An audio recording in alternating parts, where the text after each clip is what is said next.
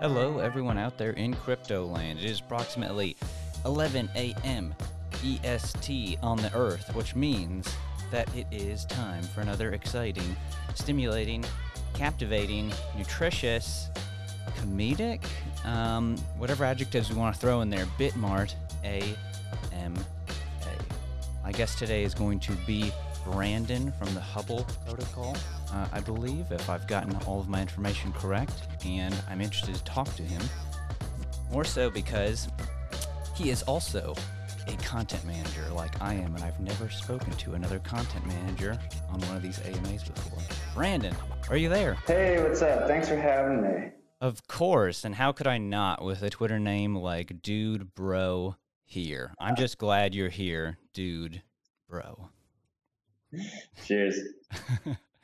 Like I said, I'm also really, really glad to have you as the content strategist on, because usually I'm talking to marketing guys. Sometimes I talk to the CEO. Sometimes I talk to, this, that, and the other. And I'm the content marketing manager for BitMart. So we are actually, same level here of having to create content. Content heroes. Yes. So. And I'll say this up front, I love the name Hubble Protocol because it reminds me of a Hubble telescope, but since I'm a 90s kid, it also makes me, I have to stop myself from calling it the Hubba Bubba Bubble Tape Protocol, okay? So also marketing change in case maybe somehow the Hubble Protocol doesn't work out. Just saying that. I don't remember Hubba Bubba fondly, to be honest. What? There's always something. You always got it on Halloween, right? I would go and buy it at the store. It's the one that comes wrapped up in like the blue and yellow paper, right? No, you're thinking of something else. The bubble tape was the one that came in these pink. It was like a foot long or something like that, and it was like tape, and you could roll it out, and I'm not going to say that it was the highest quality bubble gum in the world, but Oh, no, it's not talking about Hubba Bubba. No, I know Bubble Tape. Oh, yes. Great flavor is legendary. There you go. Of course. Yes. And that's unfortunately not what we're talking about today. I could probably talk to Brandon about that for hours. But, this is why content shouldn't do AMAs. Yeah. Oh, gosh. So we are here to talk about the Hubble Protocol, and I think that this is actually going to be a really interesting conversation because of the unique features of the Hubble Protocol, especially with what is happening in the market right now with the collapse of Terra and with the, I guess we can call it a collapse now. I'm actually not sure on the status of that, of Celsius pausing withdrawals. And so everybody's worried about stable coins and stuff depegging and stuff not being as rock solid as they thought that it was. And that is my understanding of what USDH is kind of trying to fix. So Brandon, yeah. I'm going to quit talking here in a minute, and I'm going to let you talk about what exactly is the Hubble Protocol, what is this USDH that I keep mentioning, and kind of, maybe you can expand a little bit on maybe why this is needed or where you see the market right now. And I'll let you talk as long as you want. All right, thanks, man. So Hubble is at its heart a stablecoin protocol. We operate on a collateral debt position model, which is a model of making a stablecoin backed by crypto assets. And it's one that could be walked back essentially to zero without users losing all of their funds. I think Vitalik Buterin recently wrote a piece with some thought experiments about how a stablecoin could essentially be something safe for the crypto community. And it's like, can it go to zero without people losing everything? And that's something an algorithmic stablecoin really can't do. Usually in this process of having two tokens or whatever model they have without any backing, if it goes to zero, there's just nothing there. So with the fiat-backed stablecoin, it is understood to be worth $1 because you can theoretically exchange any stablecoin like USDC, USDT that's backed by fiat for money. Even if it's like worth 70 cents, you can take a 70-cent USDC and get $1 back, which naturally drives the price back up to $1 if anyone would take that. The risk there, though, is that kind of stablecoin that's backed by fiat has a lot of factors that like freeze it. First of all, like it's centrally issued. So USDT, I think, combined have frozen over maybe 700 accounts, much more on the USDT side. But yeah, they just get asked to, and they could freeze like 100 million overnight. That's pretty crippling to decentralized finance, because if you think about exchanges that have tokens paired with these tokens, or borrow and lend protocols that really depend on their solvency to have these tokens lent out or people deposit them, if at any point there's a regulation that comes through, or even if a wallet is incorrectly as being one that's like dubious or against AML regulations, yeah, things get frozen. So USDH is a censorship-resistant stablecoin backed by $1.2 in crypto assets. So we're over-collateralized. And it's created by people taking a debt position. So say you're getting rock bottom prices on Bitcoin, ETH, SOL, a lot of tokens that are for projects that aren't going anywhere anytime soon. You want to hold on to them for a long while. Well, you can deposit them on Hubble and then borrow stablecoins right now at an 80% loan to value. Which means the maximum you can borrow against like $1 Bitcoin is 80 cents of USDH. And then whenever you're ready to pay back your loan, you give back the USDH you owed plus right now 0.5% fee, and you get back your collateral. So you can hold on to your Bitcoin, you can hold on to your ETH, you can hold on to your SOL, and also we have a bunch of other collateral types, and we're adding more that you can really, keep as they appreciate in value once we get out of this bear market, and at the same time have stable coins to use for anything in decentralized finance.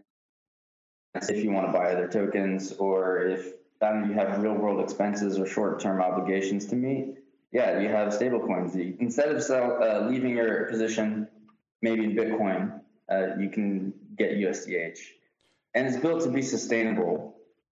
This model is something that isn't just going to disappear overnight.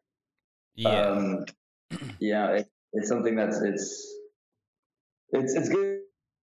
As finance, and the more we get, token pairs, like on AMMs, like Orca, Raydium, Saber, Crema. I mean, there's a bunch on Solana right now that we're getting token pairs with. The more people can earn yields, and we're also trying to provide yield opportunities through Hubble. So that's kind of what we do right now. We're really focused on USDH, but we're also expanding into other products that need to be explored in decentralized finance.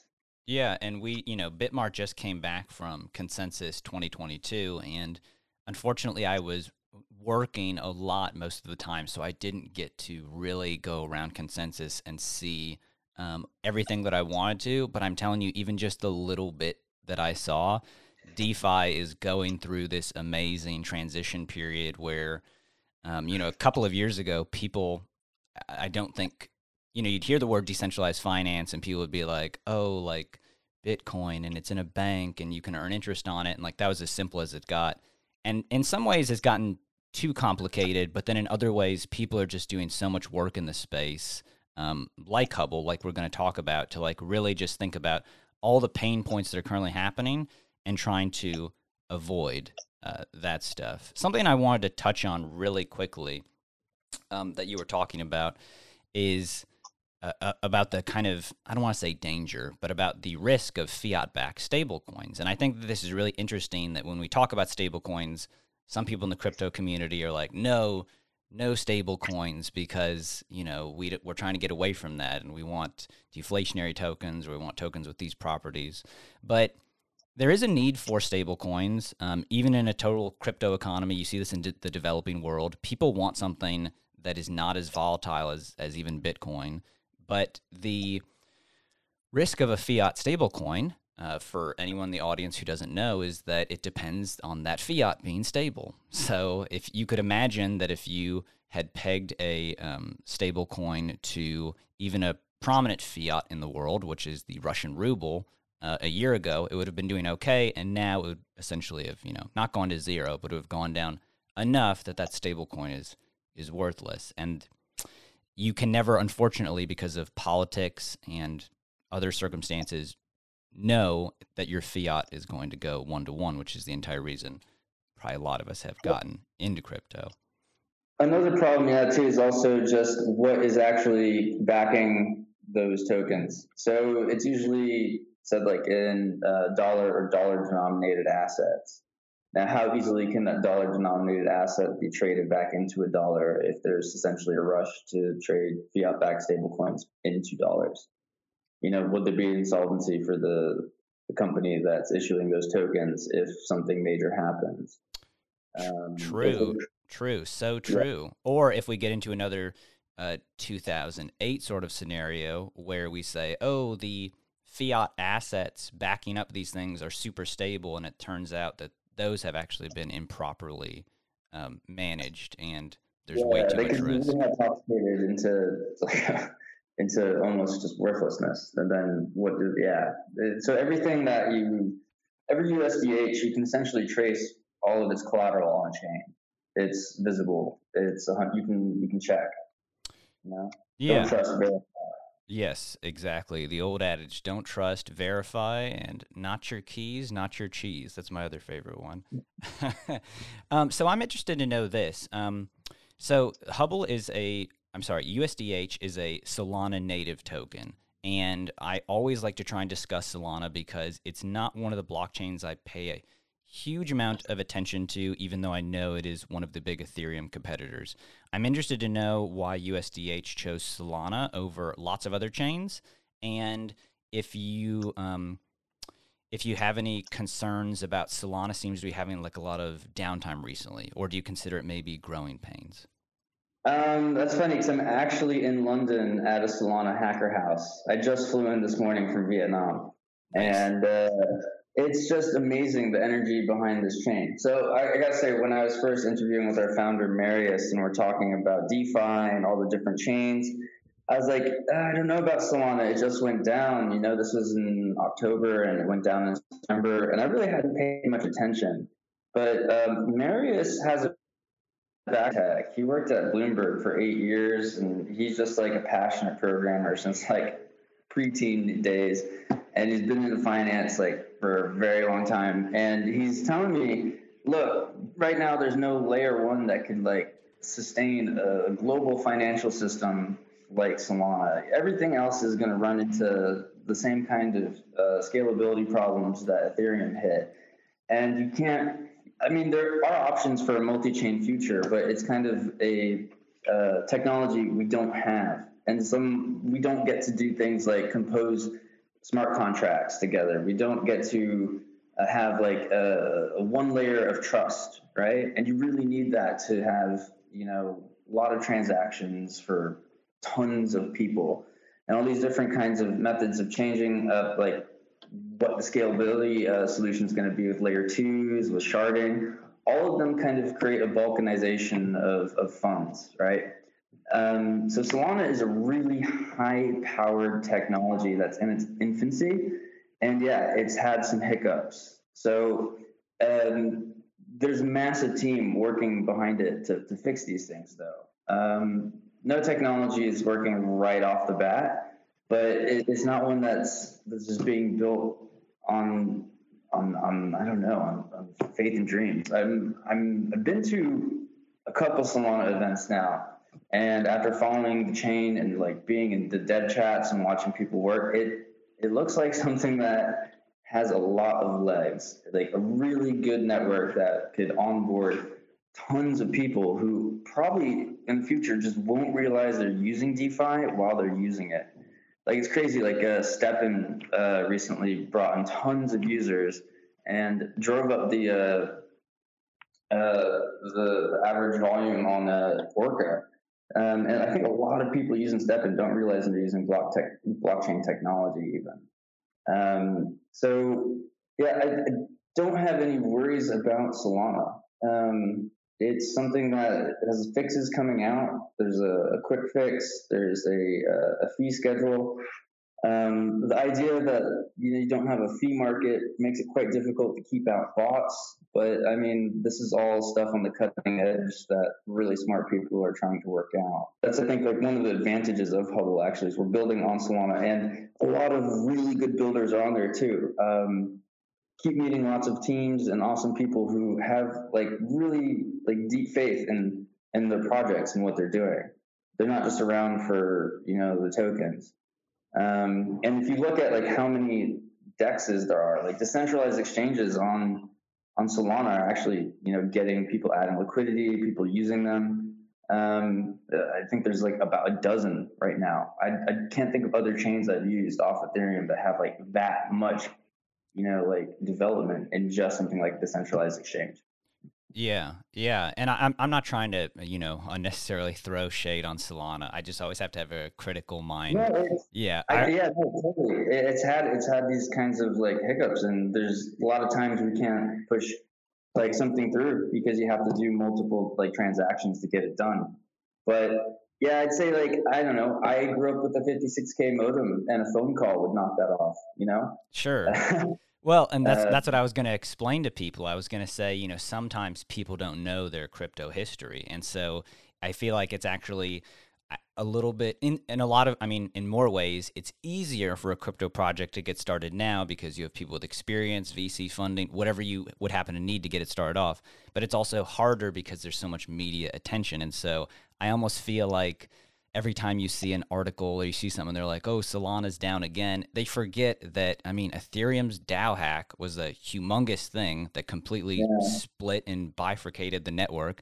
Ether Classic is still around. If you don't believe me, you can look it up on CoinMarketCap. And Bitcoin, the holy grail of cryptocurrencies, people think that nothing ever went wrong there. But once again, you got to look in your Bitcoin history, go through the forums. There was once it was either Satoshi himself or somebody that was working on it. They accidentally executed a line, and there were like 1 billion Bitcoins that were created. And so, of course they fixed it, but these things are, a lot of these things are 7+ years ago in the past. So people have very short memories. But my point is, any project that's worth its salt you should actually expect it to have hiccups. I think that's a good indication that, people are doing hard enough work and innovating enough that something breaks a little bit. And the real test is, do you fix it when it breaks? Do you have enough people around who want to fix it? Or do people just give up and they're just like, oh no, we don't like it? And so I'm going to agree with you here, Brandon, that Solana, people can criticize it however they want, but it seems like it is it's a chain that is going to be around and that people continually want to fix. And I'll say it, I think there's a little bit of good fanaticism around it. It kind of reminds me of Cardano in that way. And Cardano is a rock solid project. So I can only hope that Solana goes the same way. Yeah, I just came from Vietnam, and about 2 weeks ago, there was a Web3 coding camp that wrapped up. And I went to the award ceremony out of the blue because one of our partners told us about it. And it was just amazing to see all these like really young Vietnamese who came from all over the country, like super stoked about Solana and just learned Rust. They had programming background, but a bunch of them just made smart contracts in Rust for the first time ever. And that kind of event too, like a Web3 coding camp, it's just like the network's effects that come out of that. It's amazing, like helping build up from the ground Web3. So it's a focus not just on the chain, but like the layer zero effect of people who make this stuff happen. Even if they're not going to go like work on Solana, or if they get the idea to work on something else, there's a ton of people just getting introduced at a very young age to like what is Web3 and here's how to do some stuff. And I just think that's just really cool. I know it's crazy. Once again, as a '90s kid, I was born in 1991. I always like.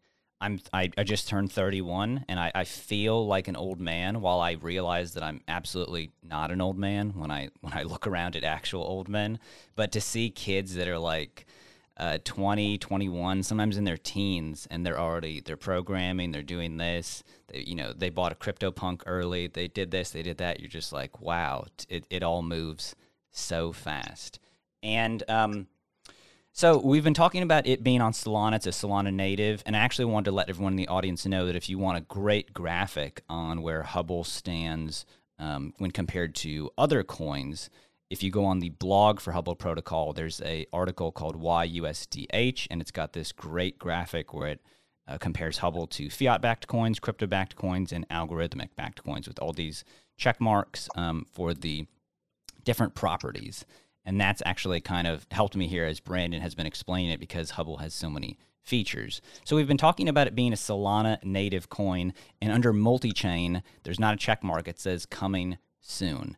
I'd like to know what that multi-chain kind of looks like, and is that going to be like a Polkadot integration, like a parachain sort of thing, or is it going to be, you know, how's that going to look, and what are the hopes with that of it going onto other chains? Because we've already talked so much about how it's great to be on such a robust network as Solana. Why branch out in other chains? Well, I'd say it's a bit above my pay grade to like start talking about this stuff, but yeah, we do have in our roadmap moving on to other chains. Which ones can't say 100%, although we're building in Rust, and so anything that can run on Rust would probably be the best because like we security audit and test our smart contracts through and through in Rust.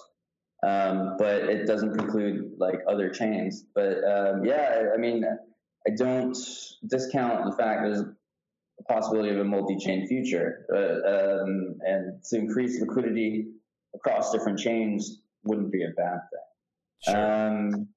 It's also an interesting, you know, kind of like we're all working towards something. We don't know what the future is, but every one of these projects are just working their asses off to try and make the best thing possible.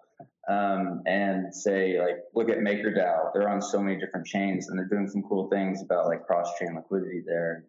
And we'd like to, you know, also explore like what's possible. We're Hubble, so we're out to explore like the DeFi universe. We want to really do focus on Solana, but can't just be so nearsighted if there's a possibility of like what comes out of working cross-chain. We just don't know. And we have a really good team and the wherewithal to do it. So yeah, it's in the cards. Sure, yeah. And you know, one of the most exciting parts about crypto is that you just don't know. Unfortunately, we're in one of those periods where even people working at Coinbase or Kraken or large exchanges, they're not knowing in a bad way, and there's layoffs and contractions and things like that. But, you know, if history is going to repeat itself again, we're going to be on the upswing sooner rather than later, and there's just always something exciting around the corner. Something else I want to talk about when related to USDH is censorship resistance, because I feel like that's a word, that's a phrase that's always associated with Bitcoin, or it's associated with maybe Monero as well. It's associated with like a super high quality of crypto. But I'd like to know specifically when it comes to USDH, like, could you explain why it is censorship resistant or what they mean by that? Oh, it's not the same as like Monero, where it's like kind of a privacy deal, but it's something like Bitcoin, wherein it'd be very difficult to shut off the value that you hold in your wallet when you have USDH. It's backed by assets that are censorship resistant, like Bitcoin, and that means it has a value that's not pegged to essentially a centralized issuance. Yeah, it exists in the ecosystem as a dollar, and as long as we have the mechanisms in place to defend the peg and keep it at that, you have a dollar in value. And we're working on ways to make sure that like the peg stability module is something that we're going to be launching very soon. And that gives users the opportunity to risk-free arbitrage USDH for another token. It looks like that token is going to be USDC because it's actually like a safe bet.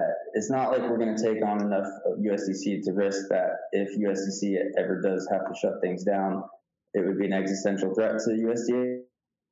But what it does is give users kind of a very easy opportunity to enter USDC position, which they can essentially trade for fiat or just help us arbitrage USDH back to a dollar.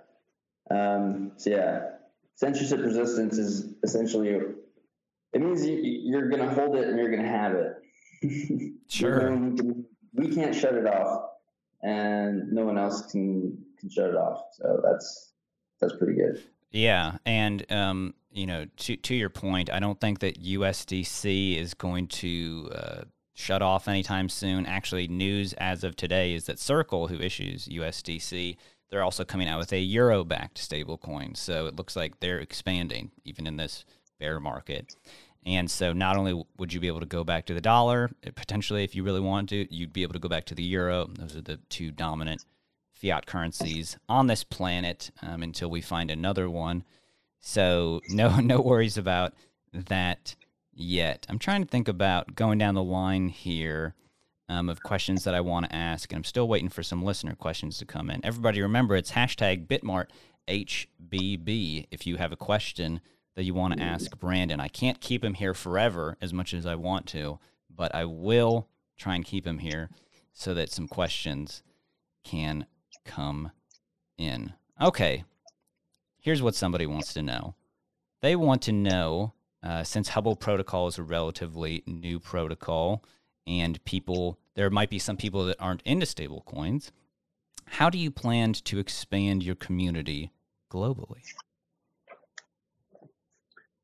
All right. So we're building a pretty decent community right now on our Discord and with our forum to allow users to actually put their ideas forward and what we would change.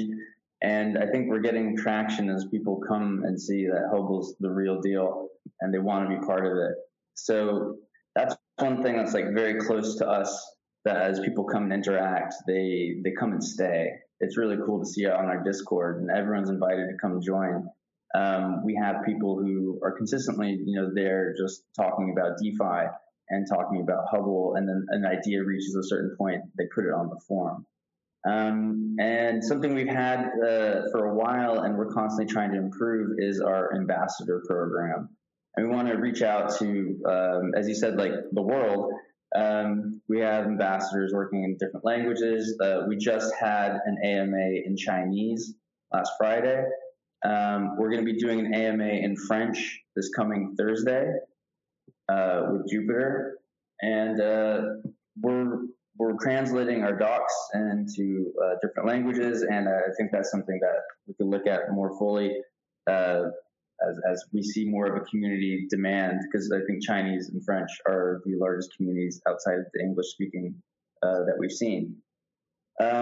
If people are really into DeFi, especially DeFi on Solana, they're going to also see us popping up more and more, because we're building integrations with a lot of partner projects.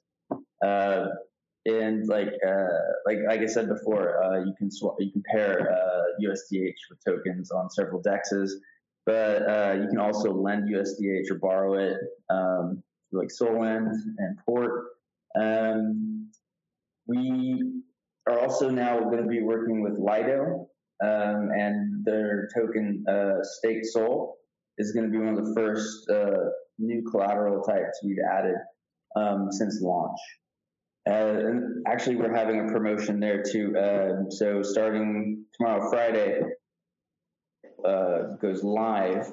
Users who take a loan against Stake SOL, at least 40% LTV, and at least 40% of the whole loan collateral made of Stake SOL, they can start earning LDO, which is Lido's token. And we have about 10,000 of these tokens to give out over a 2-month period. So it's about 250 a day. So we're trying to do things with big protocols like Lido. We're trying to do things with up-and-coming protocols as well in Solana ecosystem, where people can earn rewards that are not crazy inflationary, but they're in tokens you might want to keep. Lido is one of the biggest names in decentralized finance. I know Stake ETH right now is taking some heat in the media, but that's because they're one of the biggest. They got billions in total value locked. So we're expanding into as much as possible. maybe it would be just impossible to avoid, you know, Hubble and USDH eventually. So we're working on chain and we're working off chain. Yeah, I think that would be a good problem to have, is that if it was you were unable to avoid USDH and Hubble, right? That's kind of the goal here. And of course, you're going to be able to buy USDH on BitMart as of, I believe, June 27th is when it's going live. So if you're listening to this, you're going to be an early adopter if you're a BitMart user. Actually, we're going to be listing HBB, which is our native token, and it's in the future going to be our government's token. I don't know if USDH will be listed as well, but yeah, I think the listing's for HBB. Gotcha. You know what? You're right. I totally mixed that up. That is my mistake here. That is my mistake. It's all good, but we are going to be giving away USDH to some lucky listeners, and we are also planning on a giveaway project that anyone listening now, if they go to Hubble, all right, and mint $88 of USDH and keep that position until the end of July. We will follow those metrics and airdrop someone $300.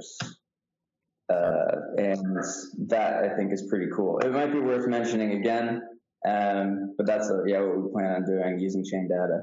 Perfect. Well, I mean, what could be better than that? You know, you're listening to Brandon. He's got an amazing, sweet voice and a great message and a lovely disposition. And now he wants to give you a present just because he's working on this great project. Brandon, this is a great actual segue, because I've kind of been focused on USDH for this conversation, and it completely went over my head that you also have the HBB governance token. I was going to segue into that, but I've just, USDH was kind of such a mind equals blown moment for me that we have completely neglected HBB. I apologize. Let us now hear from you exactly about the governance token of HBB for the Hubble Protocol. And I assume that since it's a governance token, we've got a DAO, we've got all sorts of cool stuff associated with that. Brandon, please tell us about it. All right. So HBB is kind of the unifying force of what will be a DAO. Right now, we're quite centralized and we're building everything to a point where we feel comfortable to start taking the steps to decentralize into community-run governance in a sustainable way. So HBB will be the token that allows people to propose and vote on new changes for the protocol. That could be like what rates will be charged for borrowing USDH, what kind of, like in the future, like do you want to move on to an EVM chain? That could be something that could be brought up and voted on using HBB. And so users can earn HBB. USDH actually has a lot of good yield opportunities in Solana, but on Hubble too. So we have something called the USDH Vault.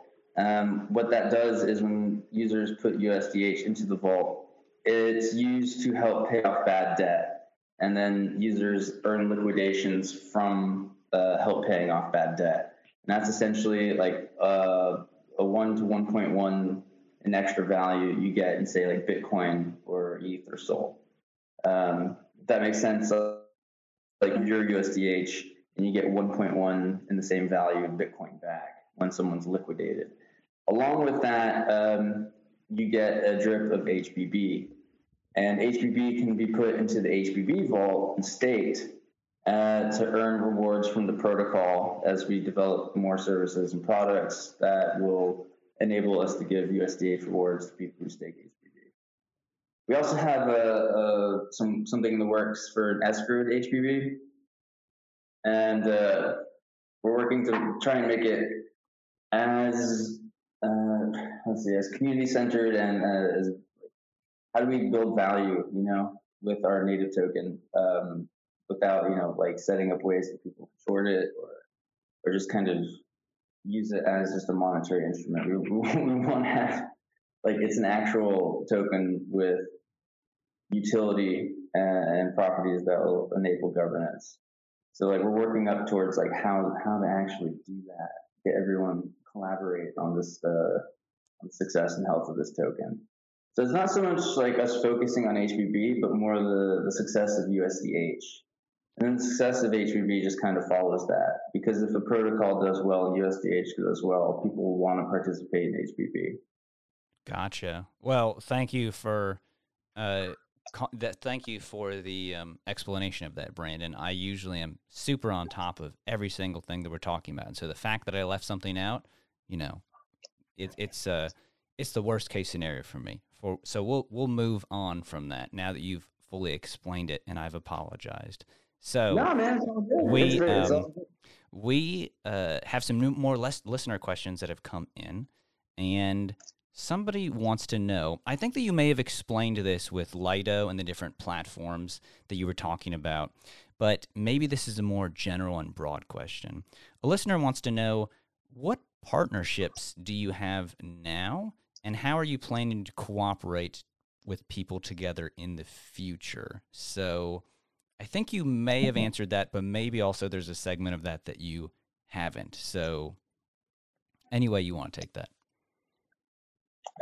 We have quite a few partnerships in the Solana ecosystem. Lenders and DEXs. Could name them all. So like for on the lending, Solend, Port, with DEXs, Mercurial. We're working closely with Jupiter Aggregator, and we're actually going to be integrating their swap feature into Hubble, kind of make us a one-stop shop. You know, increasing user friendliness is another one of our goals. You know, we're kind of into DeFi, and people show up at a DeFi app and they're into DeFi.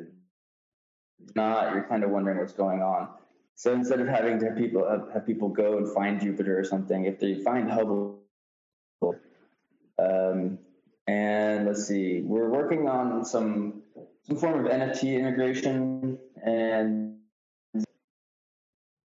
Who else? I'm trying to think. I haven't been in the business development side of things for a bit because we beefed out the team, and I don't know who they're talking to a whole lot. But on my side, I'm trying to talk to lots of influencers and people who put out quality content. And I'm not sure if that's so much the same as like the on-part end of things, but yeah, I think DeFi is a people-powered financial system. So I think working with as many people who put out quality content is also a really big step in how we get out, you know, our partnership juice. Understood. So we're going to assume that there's just too many people, and that's why you can't remember them. That's the way to answer that, Brandon. There's just too many people. Yeah, you would not believe the content calendar and the master map right now, trying to get it all sorted out. Like today, just the amount of announcements that we have is just announcements. We have a notify coming out, so people can get notifications if they're getting close to liquidation threshold. The Jupiter swap coming. It's like timing all of these things is kind of a woo. Oh yeah. I'm with you there, Brandon. We're from one content manager and strategist to another, but luckily I get to focus on a little bit more fun things than logistical stuff like this. So actually, we had a listener question come in that is a very basic question, but also a very profound question that I was also wondering, and I just neglected to ask at the beginning of the conversation. Somebody wants to know, where did the name Hubble Protocol come from, and why is it called Hubble Protocol? Marius was reading a book about mathematicians and read something about Erwin Hubble. He's the guy who hypothesized that the universe is expanding, which kind of went against Einstein's view of a constant universe. He added something called lambda to his equations to make it work. But Hubble, yeah, is kind of like the birth of astrophysics. Gotcha. And it's a cool name, and yeah, we're kind of on an exploratory stage of decentralized finance. We're really at the early adoption stage, so we're exploring. Yeah, I'd actually like to pick your brain about that for 1 second, because and then we have somebody who has asked a question about how you're feeling about this current bear market. But so I was at ConsenSys with BitMart here, and I got to see all the stuff, you know, all around there. And It's interesting when I go out in my personal life with family, friends, people that are not into crypto, and I'm very in this universe. It's like being a gardener or something like that, and you don't realize that everybody doesn't grow their own tomatoes or something like that. And I realize that there's still lots of people that have not even heard of Bitcoin, and Bitcoin to me is, it's the Coca-Cola of cryptocurrency. It's like, how could you not have heard of it, even if you don't use it? But when it comes to DeFi, I almost don't even think that we're in like the early stages. We're in like the microscopic stages. And that's fascinating to me because, you go to a place like ConsenSys and you're like, oh, everybody knows about it. There's so much going on. And then the larger world, people are like, what is DeFi? What are your thoughts on that about where we are right now? Crazy early. I used to work as a freelancer writing for tons of different projects through an editor, a friend of mine. And I would see all these different ideas. Maybe they work, maybe they're not, but there's an explosion of ideas and people trying to come up with different ways to approach decentralized finance. But still, there's so many ideas, which ones are going to come out and actually improve something. I know that we have an amazing technology in the blockchain, and we're so early on that even DeFi might be something like one of the most advanced use cases in blockchain, but it's still so early. I think it's talk about email.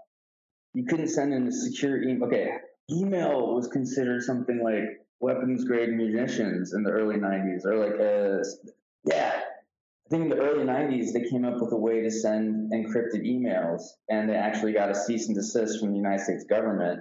But the government decided that it was so complicated, no one would ever use it, so it's moot. And then you couldn't send an encrypted email until 1998. So no businesses were using email until 1998, which is crazy to think about. And then you have something like Napster showing up in 2000, which was just an explosion of peer-to-peer sharing. And then you got an iPhone by 2006. So in under 10 years, you go from unencrypted emails to an iPhone. And we're kind of in that point, I think, where if you look at metrics and how many people use blockchain technology, it's the internet in 1995. Now, when it's 1995, my household got a CD in the mail with America Online on it. Oh, yeah. And you paid by the minute to use the internet. And it was a walled garden version of the internet. It was well curated by them. And if you wanted to go to anything, you went into the strange internet that didn't have a search function. So you just had to know exactly where you were going. I think about how much a search engine and then Google changed everything. And this is all years ahead of when the CD came in the mail to my home. It's wild how early we are and how much progress needs to be made in user experience and functionality. I mean, we talked about there being hiccups in Solana, but I mean, user experience isn't that great on a lot of other chains I've used for decentralized finance when there's a meltdown going on and you just want to, unwind your position, but you can't because number one, the transaction's too expensive and it won't go through. It just happens with every chain. So we're figuring a lot of stuff out, and I think mass adoption is going to come when certain things are figured out, or when something is so attractive as to get people on board. But right now, it's definitely in an early stage. I can't really think of something that's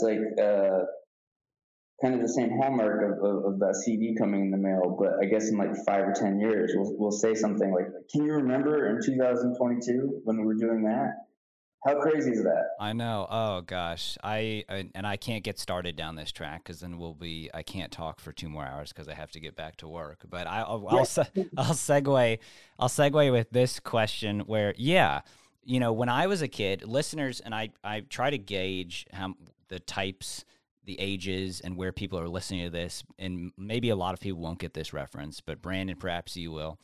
I remember when I was a kid growing up and first using a computer, especially a computer in school, the dominant search engine was a search engine called Ask Jeeves, okay? People will not remember that probably, depending on the location of where you are in the world and the age of where you are, but I'd ask you to Google it.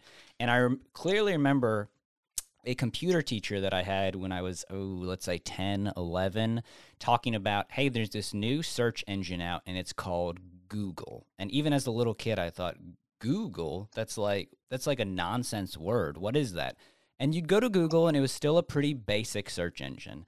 Never in my life could I have imagined that not only would Google run the world and have the high standards of all the software stuff that it does, but that Ask Jeeves, it's technically still around. I think somebody bought it. Maybe it's owned by Yahoo or something like that. But nobody, if I ever have children, they'll never use it. Nobody that I know uses it. It is for all. I think it was a breakthrough, though. I think we talk about user experience. It was a real breakthrough because people didn't really know how to query the internet, and what it did is allowed people to ask an actual question. I think when they marketed it, it was you can say where can I find dog food in my hometown?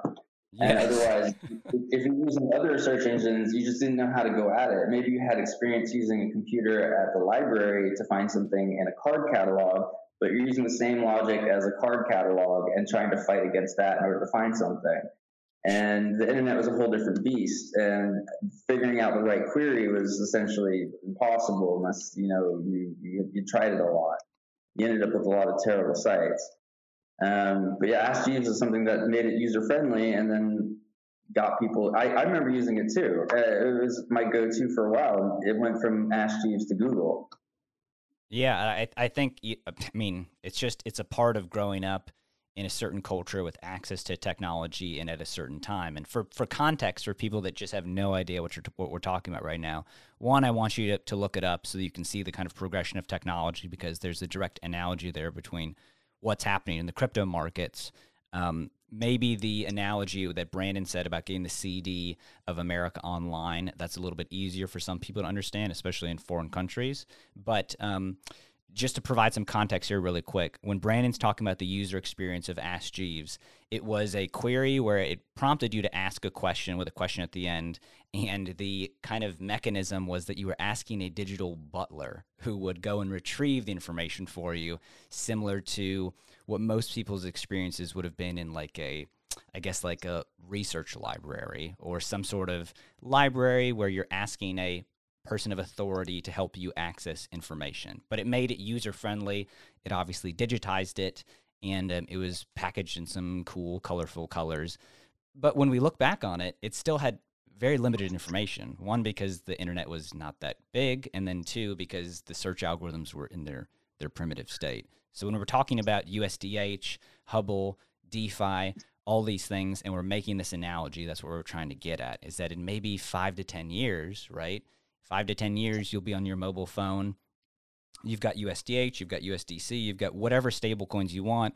You're staking them at 5%, and it's just normal to you. And you'd have to reference this conversation between me and Brandon to talk about what Brandon was joking about, where, oh, hey, remember in 2022 where we were talking about how Solana, kept going down, and oh, maybe it's doing hiccups and this, that, and that, and it will seem sort of primitive, right? It will just seem sort of old-fashioned, and that is the way I have noticed technology usually works, and it certainly seems to be the market that the marker that crypto is on. So, getting off of that tangent, because otherwise I'll talk to Brandon for 3 hours about it. We'll go down memory lane. We have another listener question here that has come in, where I think this really applies to you, Brandon. So you said that you came to this project in December or so. Is that correct? October. Gotcha. Okay, even better. October. So we were, Bitcoin reached its high in November of last year. So we were definitely in a bull market. We were definitely in a bull market. So you've been in this project in a bull market, and now we're in an extreme bear market, as a lot of people would say, and as the numbers would indicate. Somebody wants to know that, the crypto market has recently been bearish, and in this scenario, it's really hard for investors to trust and invest in any projects.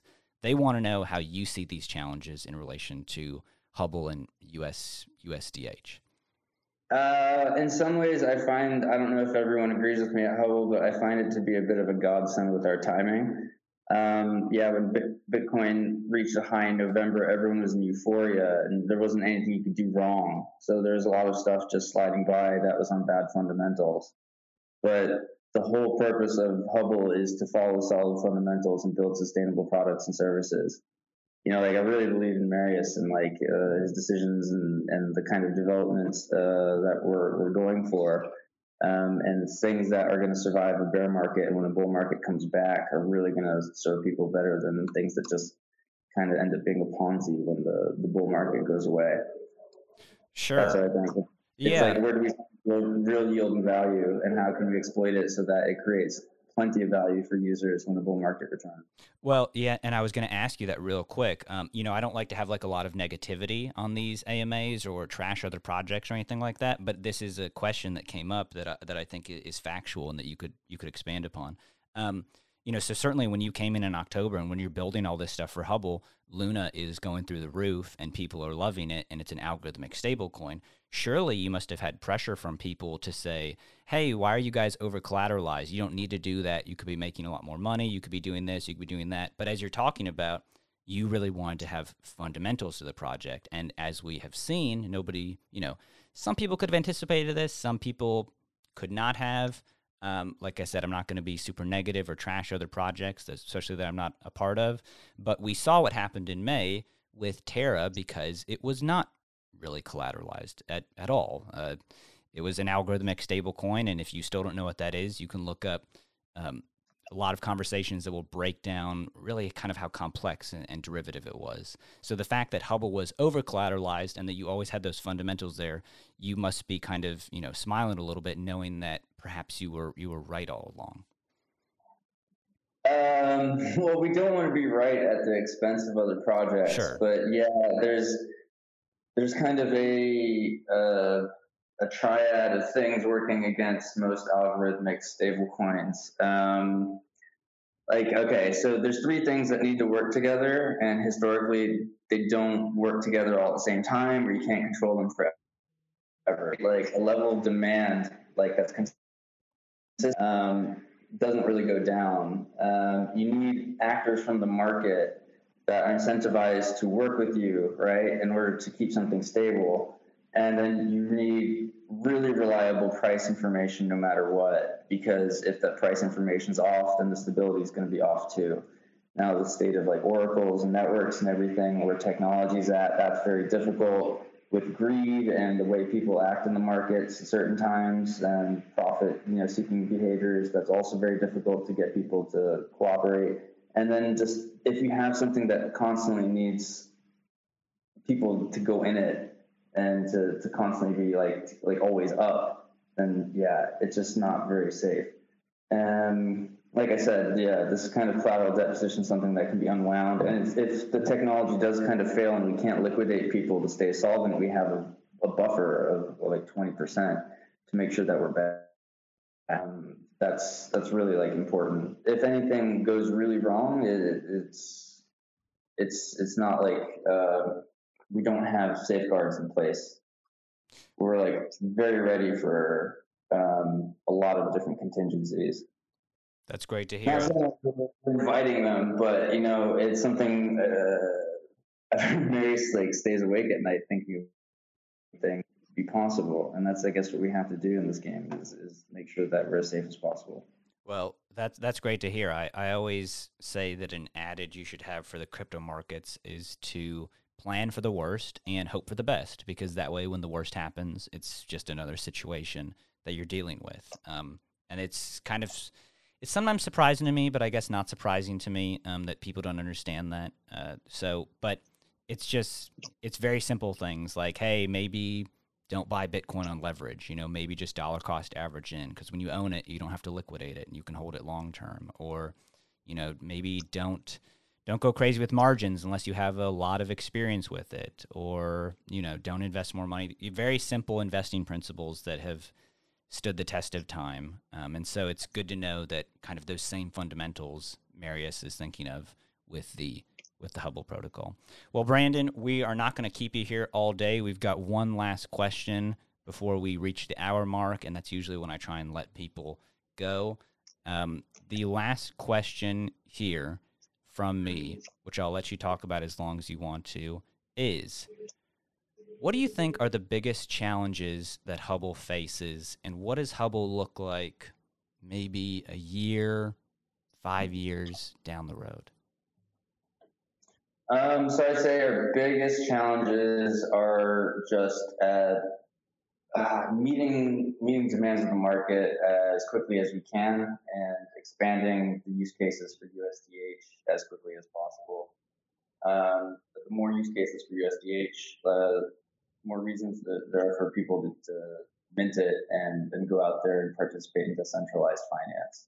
And it seems like you can just say, like, hey, Project X, Project Y, USDH, but it takes a long time to work with people. So I'd say the challenges are, like, there's a lot of things we want to do, but time, the work and time.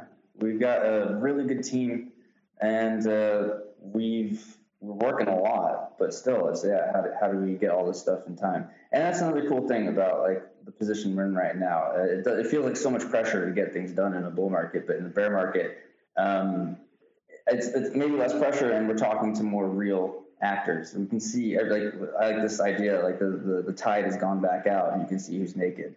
So that's a kind of reduce, like, the challenge of, like, who and where to go, which is a cool thing. Yeah. Charles, real quick, sorry. I was going to say exactly what you said. Charles Hoskinson of Cardano has said as well. He says that he loves bear markets because all the pressure is off from all the people that kind of don't know what they're talking about or are just in it for the money, and he can sit back and build in peace. And so you've got a good head on your shoulders there if you're aligning with Charles Hoskinson. But I'm sorry, I cut you off there from what Hubble looks like in 1, maybe 5 years.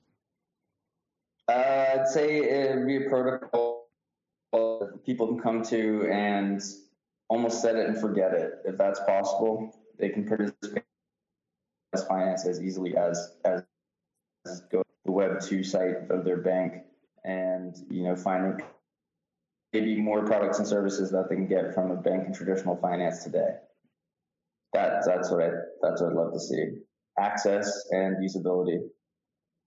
And that would fit well with the name of Hubble, as you said, because it came from the from Edwin Hubble, who was the one, at least, to theorize or say that the universe is constantly expanding. So for a protocol to be constantly expanding and have the fundamentals that Hubble does, seems like that would be a natural fit. Yeah.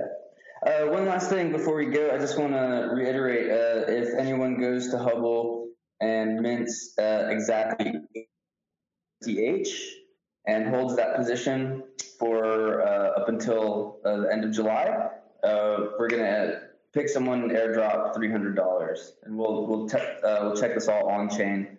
So yeah, if anyone goes mints 88 USDH, holds it to the end of July, you can also borrow in another trove. You can borrow whatever you like, but if you do that, we can see who listened and does this. Exactly. You're gonna get airdrop $300. Exactly. And where is the best place that you would like people to find out more about the Hubble Protocol, Brandon? If you go to our landing page at Hubble Protocol, or our blog, blog.hubbleprotocol.io. Also, Twitter is constantly updated, and our Discord. You can find the link to our Discord on our Twitter page. Join the discussion right away. We're always there talking to people. There you go.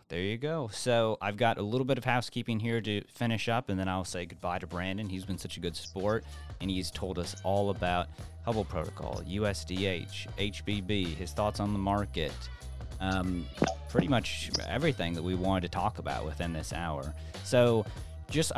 Hey, Nathan here from BitMart. Hope you liked that conversation. I know that I always do. It's great learning more about crypto and kind of putting a face behind all the technical jargon.